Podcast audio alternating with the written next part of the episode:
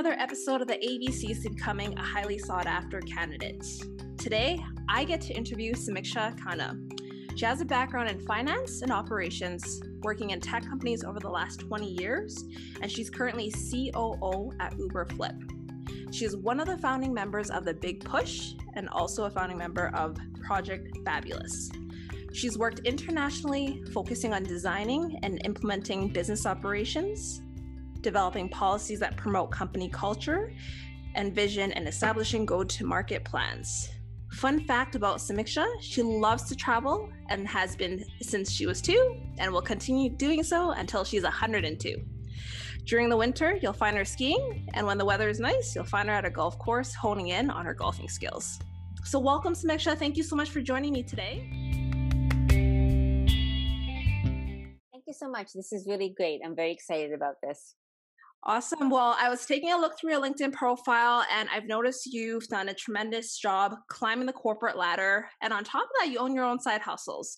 So I actually want to start with your leadership journey and then we'll go into the side hustles shortly after. So, understanding that you've held numerous uh, leadership roles, what are some of the core traits you've noticed that you have and has helped you become successful? You know, it's always the case was usually the simplest things make the biggest difference. And for me, it was really understanding how the business was, works and asking a lot of questions. And so just you know what coming through the accounting background like then working in finance departments you get access to every all the information. You have invoices come through, you're paying things, so you get a good sense of what's happening in other departments, but you don't quite understand what are the pain points, what are the actual metrics, like what what what are they judged on for success, and what they actually doing. So, like, you know, what does engineering do? What does product management do? Because I, you know, working in the tech companies, these are very um, common departments.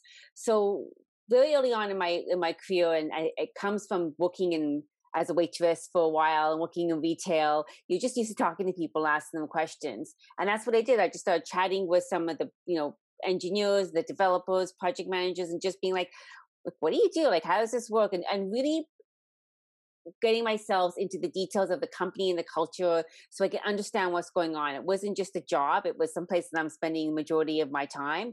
I want to know more about it. I want to understand what is it that's what's success to the company and how does that work its way down to the success in every, all the departments. And you've touched on something key there when you said, I want to understand what they're measured against so that I can understand, like, essentially how to help them be successful. Exactly. And part of what I've heard is a common thing amongst uh, successful leaders is understanding what makes people tick. So, for mm-hmm. yourself, how have you done uh, a good job at understanding what makes people tick? Well, sometimes I think I do a good job of it. Sometimes I think I I miss the mark, and I, I think that's just part of working with other people. It's asking questions. It's you know what I do with my team, and I, I started doing this early on in my career because I had really great leaders who did this with me. Is every week, no matter what, I have one on one sessions with people who report to me with with the leaders and i just chat with them and i try and use the whole time i mean obviously people get busy but if we you know we have half an hour uh, sessions and I chat with them. I ask them how things are going. I ask them what is it that I can do to help support them more. I ask them what is it that I can stop doing. I could, I really like the whole stop, start, continue piece. It makes it quite simple and it's easy enough to answer.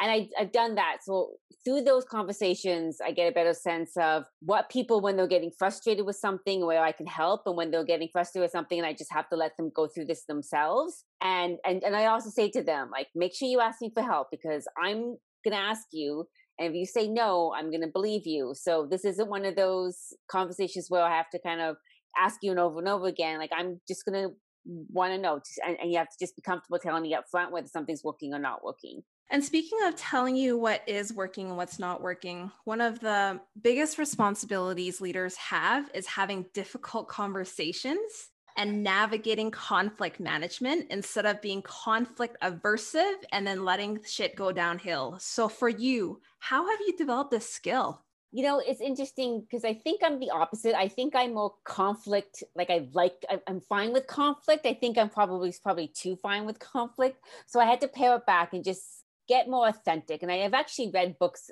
because sometimes I, when I was in that situation, I would ask the question, too directly or be too blunt and that just puts somebody back because they're not used to somebody coming right out and saying well i don't understand why you're not being more supportive. So it's finding gentler words to get people to feel less um, defensive and, and reduce their barriers.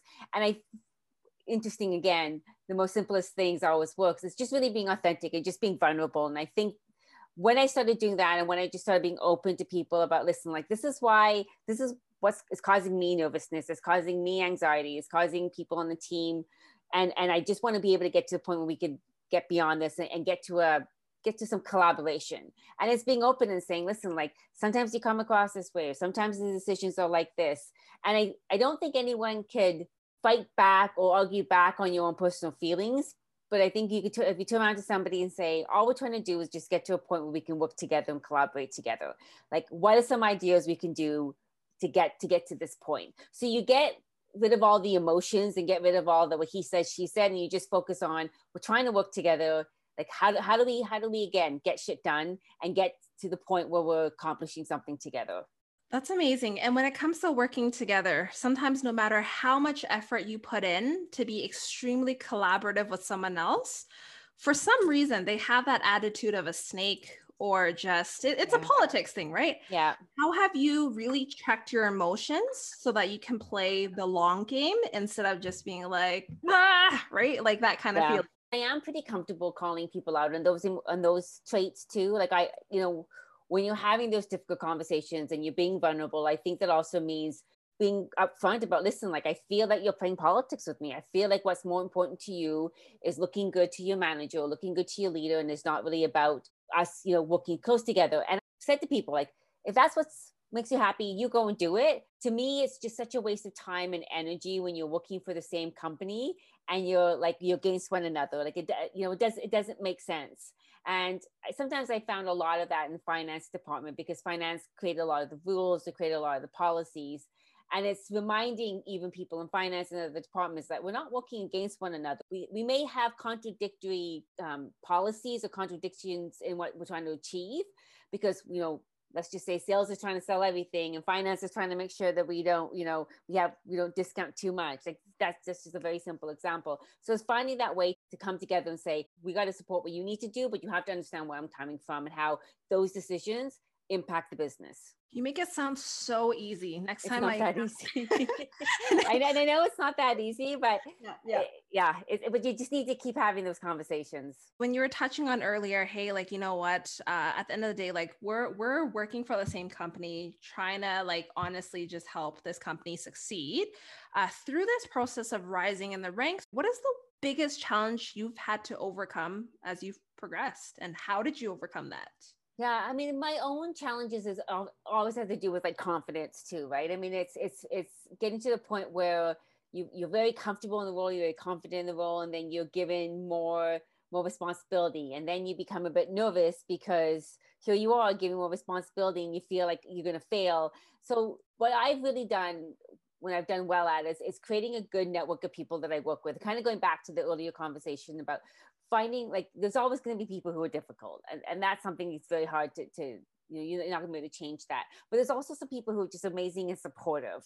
And the, the, people who you look up to and that you know if you take on a challenge you could be upfront with them and say i'm a little bit nervous about taking on this more responsibility. And i find as much as there's rumors and gossip about women backstabbing other women there's a lot of really great amazing women who just support one another and who really want to see other people succeed and it's working with those women and, and finding them in your organization. So when you do take on other challenges and when you do feel uncomfortable about the extra responsibility and worrying about your confidence you have a group of people who are like you got this. Like i got you. I'll support you. And there's numerous examples i can give you where i've just had a group of fabulous people, both men and women, to support me through a transition or through more responsibility. And I am like forever grateful to them because that's what's made my career is having that is having that support. I'm glad you've built such a strong community around you because I am in the same boat as you, where there's some incredible people out there that will just do anything to help you succeed. And especially mm-hmm. that confidence piece, right? Like every single time you take on a more challenging role, every time you start a new project, right? And it's something new, uh, imposter syndrome might surface, yes, or yeah. you might uh, go through that state of mind where you dismiss how you're feeling. You're like, uh, but how have you gotten comfortable with that concept of imposter syndrome? Oh, well, I mean, I, the best thing about it is hearing other people have it. You know, and it's funny though because I just did a, a, a, session on this a few months ago with some other women, and and it, it goes across all rankings, all types of women. We all go through this, whether you're early in your career, uh, starting off in your career, you go through this imposter syndrome. And a lot of it, you know, we can get into this, but a lot of it has to do with just women in general and how they're raised and what they're told as they're, as they're pursuing their career. So you can't do anything about that because that's how people are raised. But when you get to the, when you get to your career, it's, it's A, recognizing it's a valid feeling and B, just doubling down and really having confidence in what you know. And you know, you know things and you have confidence in those things. And we all have the ability to learn, go through school, graduate, and get where we are. So that doesn't stop learning and going through a process of taking on challenges to get where we are when it comes to our career. Mm-hmm. But for some reason, we tell ourselves this is much harder than anything else we've done um, because there's no grading and there's no um, teacher telling you, okay, you're doing really great. But you just have to have confidence in yourself that you got this far in your career by learning and taking on challenges. And that's the only way you're going to get further ahead in your career. And then all those things that you worried about as an imposter, you start getting confidence in. And then the cycle repeats itself. You kind of move on, take on more work, and you go through a bit of this imposter syndrome again. It's at the point now where I I go through my moments of having imposter syndrome, but I I recognize it, I understand it, and then I focus on okay, I'm gonna break this down into small pieces of things that I know I can control and things that I know I know, and the rest of it I'm either going to learn it or I'm to ask for help or go to my network of people to be like support me in this area. And one of the things I admire most about you is your ability to really lift others up, whether it's through the big push, Project Fabulous, and through your leadership role. I'm curious, how do you ensure that inclusion and diversity is at the forefront of your mind and uh, really continue to lift others up in that sense? If I'm on Zoom calls, and I, I actually just did a couple of days ago, if I'm on Zoom calls and waiting for everybody to, to you know join the Zoom call, I'll just start talking to people because again, like when you grow up working in customer service and retail, you talk to anyone. Small talk is, is not a problem. And I also make sure when I'm in the meetings in person or whether it's on Zoom that I, I, because a lot of us individuals, and I find especially women, don't like to speak up and say things in meetings. And other times I find people just introverted. So it's not like they don't have something to say, but they are introverted and they really, they're not the ones who, they're not the first ones to put their hand up to say something. So I think it's upon leaders, and I actually think it's about upon anybody who actually is running a meeting to make sure that the, in the room is the, the going around and, and giving everyone a chance to say something, asking them and, and calling out their name, just not saying, oh, you know, does anybody have any questions? It's like looking at the person and saying, did you have any questions? Does that make sense to you? Do you have anything to add? And if they say no, that's fine, but making sure that they get a chance to A, be heard and also be seen. Mm. And gives because it, because they may not say something in that meeting, but they may walk away knowing that listen, like the next meeting I'm in, like she may ask me a question, so I have to maybe I can contribute. Or if I have a question, I know I'm gonna wait. I know she's gonna bring it up, so I'm I'm prepared for for this now. So that's the way I feel that I can help with the whole diversity inclusion is really on the inclusion piece. I really appreciate how you just say, "Hey, like, did you have anything to add?" instead of just like abruptly putting them on the spot and being like, "Hey, like, you know, I never hear you speak up, so I'd love to hear you share something." Right? Like, yeah, that's that's yeah. and it's the words you use, right? Because if you say, "Hey, do you have any questions?" the answer is going to be no. But it's like, does everything, even if you just say, "Does that all make sense?" Is there anything that you think that we might have missed? Like, giving them the benefit of the doubt that they have something to add does make a difference. Fair enough. And um, I want to touch on your leadership mantra because in our past conversation, you said your mantra is lead, follow, get out of the way. So, yeah. what does this actually mean? And how did you develop this mantra?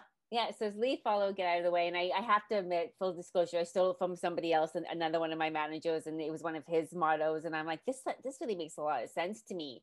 And it's something that I really picked up when I first started becoming a leader because you're, you know, when you're in a leadership role, you feel like you need to manage and lead everything because you're the leader and you have to know everything. And that adds to the imposter syndrome because you don't know everything and you're not in the details as much as other people on your team. So it got to this point where depending on what was happening in the situation, I'm like, this is something I can follow. Like this person knows the subject matter expert on this particular tool. I don't need to be the subject matter expert. I'm just going to follow them through. And they tell me something, I have enough faith that this is what what's going on.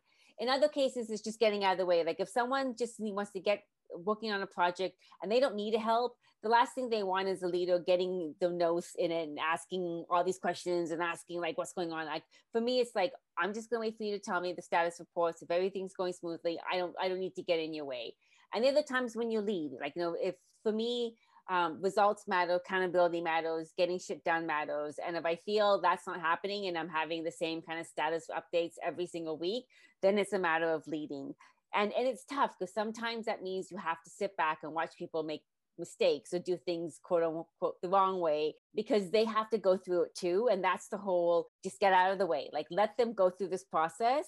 Sometimes the biggest learning lessons for people to learn themselves versus being told. And sometimes it's people need to problem solve themselves and people need to figure out, okay, I'm, ha- I'm having a real difficult time working with this person. It may be a different person I'm having a difficult time with. And but they need to go through some of that to some extent. And then I can manage how involved I need to be to again like get shit done and be able to achieve what we need to achieve. I hear that piece. And when it yeah. comes to getting shit done, part of it is being good at managing your stress.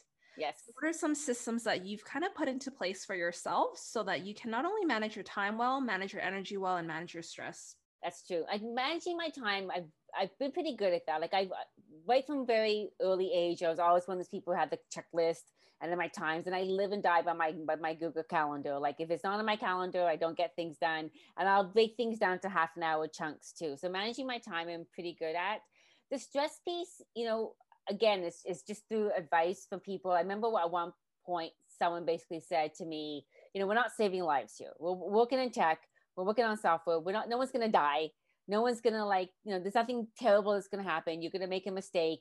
There's a lot going on. When you put things in that perspective you're like at the end of the day, like no one's going to die. We're not saving lives. So it kind of helps manage the stress. And then I go back to my calendar and say, okay, I have like 20 things to 20 different things to do. I'll put them down and I prioritize them most of the time my priorities are people asking me questions from my team so why people asking me questions and wanting to get get information from me. What stresses me out is if i feel like i'm the bottleneck and i'm holding people back.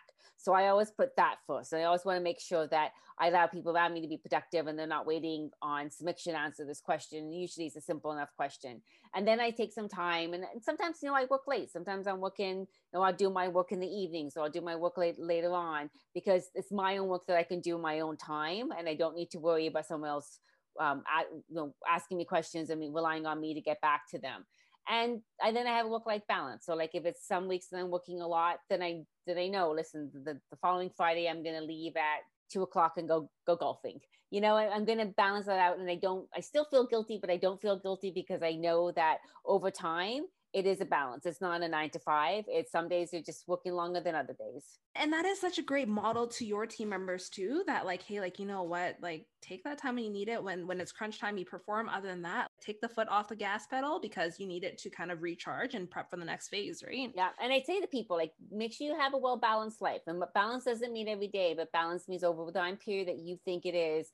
You need to have a well balanced life. And I guess for you, since you've held so many leadership roles, what is one piece of advice you'd give for aspiring leaders? You know, the, I would suggest the same things that I did early on in my career. Just again, ask a lot of questions, get an understanding of how businesses work, you know, knowing when to get involved. And the biggest thing that people kind of forget if you want to be an aspiring leader, help other people become successful. I think a lot of people, when they talk about leadership, they talk about how they are going to lead people and about you know communication and and, and support, you know and managing people quote unquote you know make other people successful in the company that you work with and, and your coworkers and the people around you.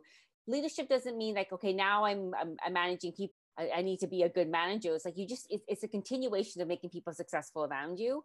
And the whole notion of well that's not my problem or that's not my department and i swim in my own lane i get that to some extent. But at the same time if you're that individual who has collaborate with other people, understood some of the pain points, and you can go out of your way to help them become successful. You just reach out to them and say, you know, you had a tough, you know, you had a tough week. I heard, I heard about this. I heard we missed our, you know, de- deadline for, you know, our product roadmap or whatever.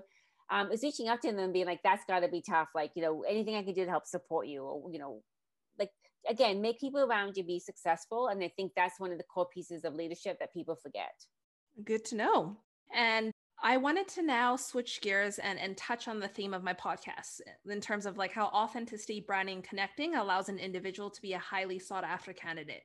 So, based on what you've known in um, candidates that you've interviewed, individuals that you've led, or individuals that have risen through the organizations that you've been in, or even the business owners that you've helped uh, in the last couple of uh, months here with Big Push and uh, Fuel the Vision, what's the common theme between these really highly sought after individuals that you've noticed?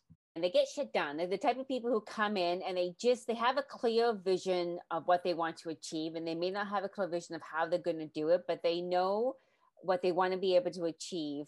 Past experience of, you know, we had this issue, and then this is what I did. I got I got got my hands dirty. I rolled up my sleeve. Like I just I got into the trenches and I helped move this project along, or I helped support this team like those are the things I want to see when it comes to candidates. It's not just okay, it's all about me and what I've done. It's again, how have I worked collectively in teams? And because no one person does everything. Like regardless of what you say, your resume is is is a portion of what you've done with the with the team of people.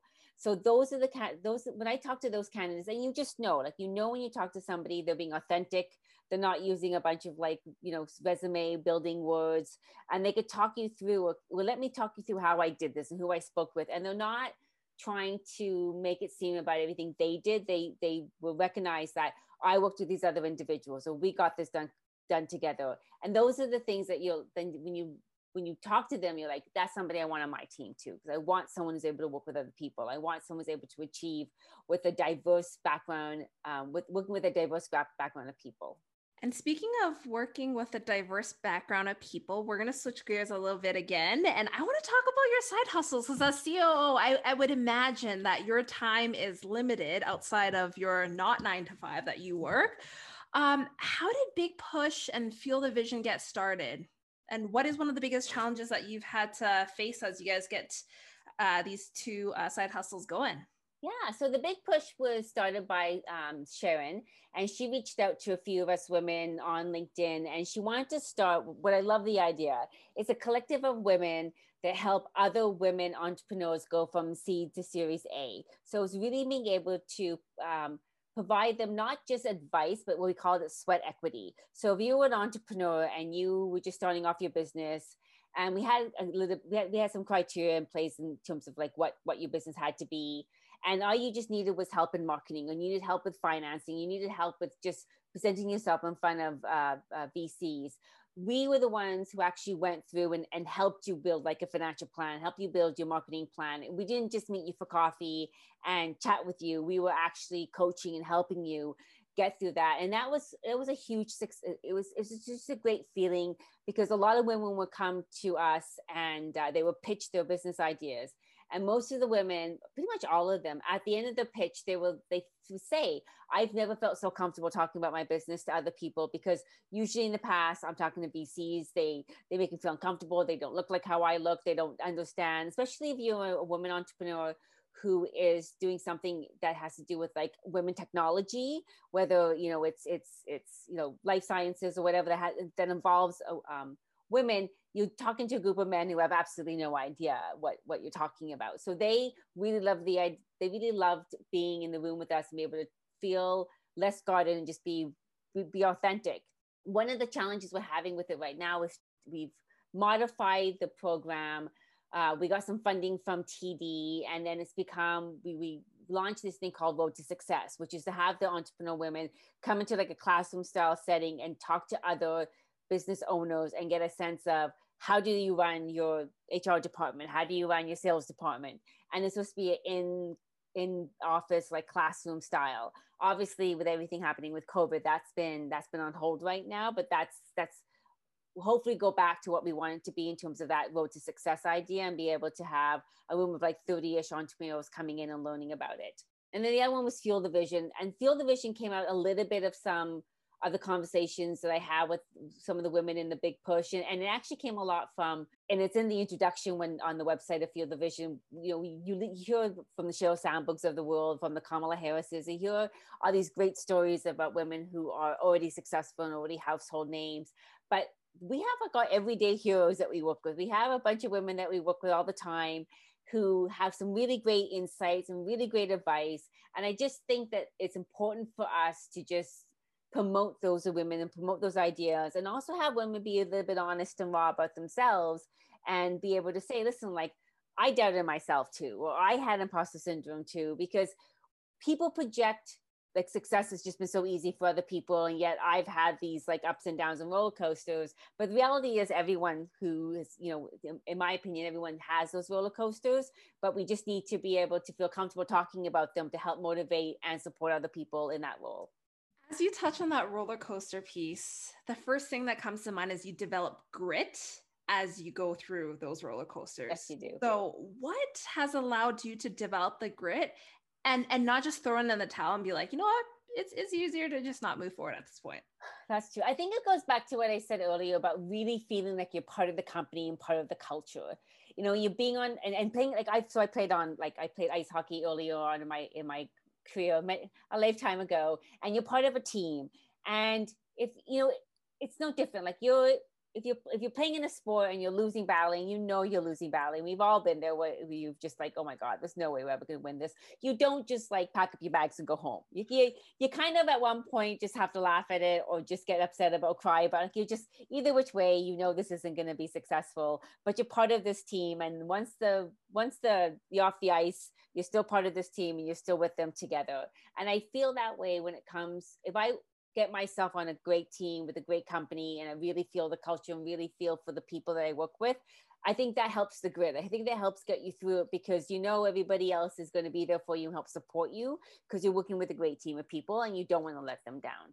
Fair enough. And as we slowly wrap up our conversation, one more question that came to mind is how did you develop self-awareness as you as you navigated your career because i find that that is the one thing that's not taught in school but is essential, right, to understanding your DNA, what makes you tick. So, yeah, I would love to hear your thoughts on that. I think always having a little bit of, of uh, self confidence helps with self awareness because you always like ask like you you you, you don't want to be completely like you know have no confidence in yourself, but you also want to just feel like you're not perfect, you're not doing everything perfect, and that goes back a little bit to my my mother. Love my mother; she's an amazing woman, but she's always been the one to tell me like you know she's always been very honest and open with me no matter what. And I try and do that with my teams too when I'm in the meetings, having open, honest conversations with them. And it goes back to when I have my one-on-ones with them and I ask them questions like, you know, what is it I can do to help to help you more? Like, do you feel like you need more support? And you know, sometimes I've had some really honest feedback, and we always think of ourselves as being much worse than we actually really are in some cases. And remember one time I was in a meeting and it was a bit of a difficult situation. There was a couple of difficult people in the room, and I know somebody. When the um, the ladies on my team was trying to get something done, and I pretty much just like jumped in to basically say like this is how it's going to happen because there was just too many conversations happening, and we weren't really focusing on the problem. And then afterwards, I was meeting with her, and I was feeling really bad. I was like, listen, I kind of jumped all over your meeting. I just I just wanted to get this done because I just got a stalemate. And she was actually surprisingly really fine with it. She's like, listen, sometimes I know I want to own this and run this, but I really appreciate you coming in and saying something because I had a really difficult time with this person in the past, trying to get him to understand my situation. So you really helped. And I think it's just, again, asking questions and asking for feedback. Amazing. Understanding you have a lot going on in your life. What is one thing you're most excited about over the next couple months? And what is the best way for people to stay connected to you? So what I'm most excited about is I really like what we're doing with Fuel the Vision. I really like the interviews we're doing. And eventually what we want to be able to do is hold like maybe have like an in-person like um, conference and not a big conference, but be able to bring some of those women together and talk a bit more about about the great advice we've gotten. We also want to be able to eventually do a, a, a podcast on it, po- po- possibly, and just meet some of these women in person. Like I haven't met a lot of them in person, like to network with and just ha- have like a dinner with, but just we haven't been able to obviously do the COVID. So that's what I'm looking forward to. And in terms of connecting with me, I'm on LinkedIn. I'm I'm a probably big time LinkedIn user. I try and post often, so definitely be able to reach out to me on LinkedIn. I think it's amazing the platform that you're striving to create with again Fuel the Vision and with the Big Push. I'll make sure I link all that in our podcast uh, description. So thank you so much again for joining me here today, um, Samiksha. And thank you so much to everyone else for tuning in. If you haven't already done so, I recommend connecting with uh, Samiksha. And uh, till next time, stay safe.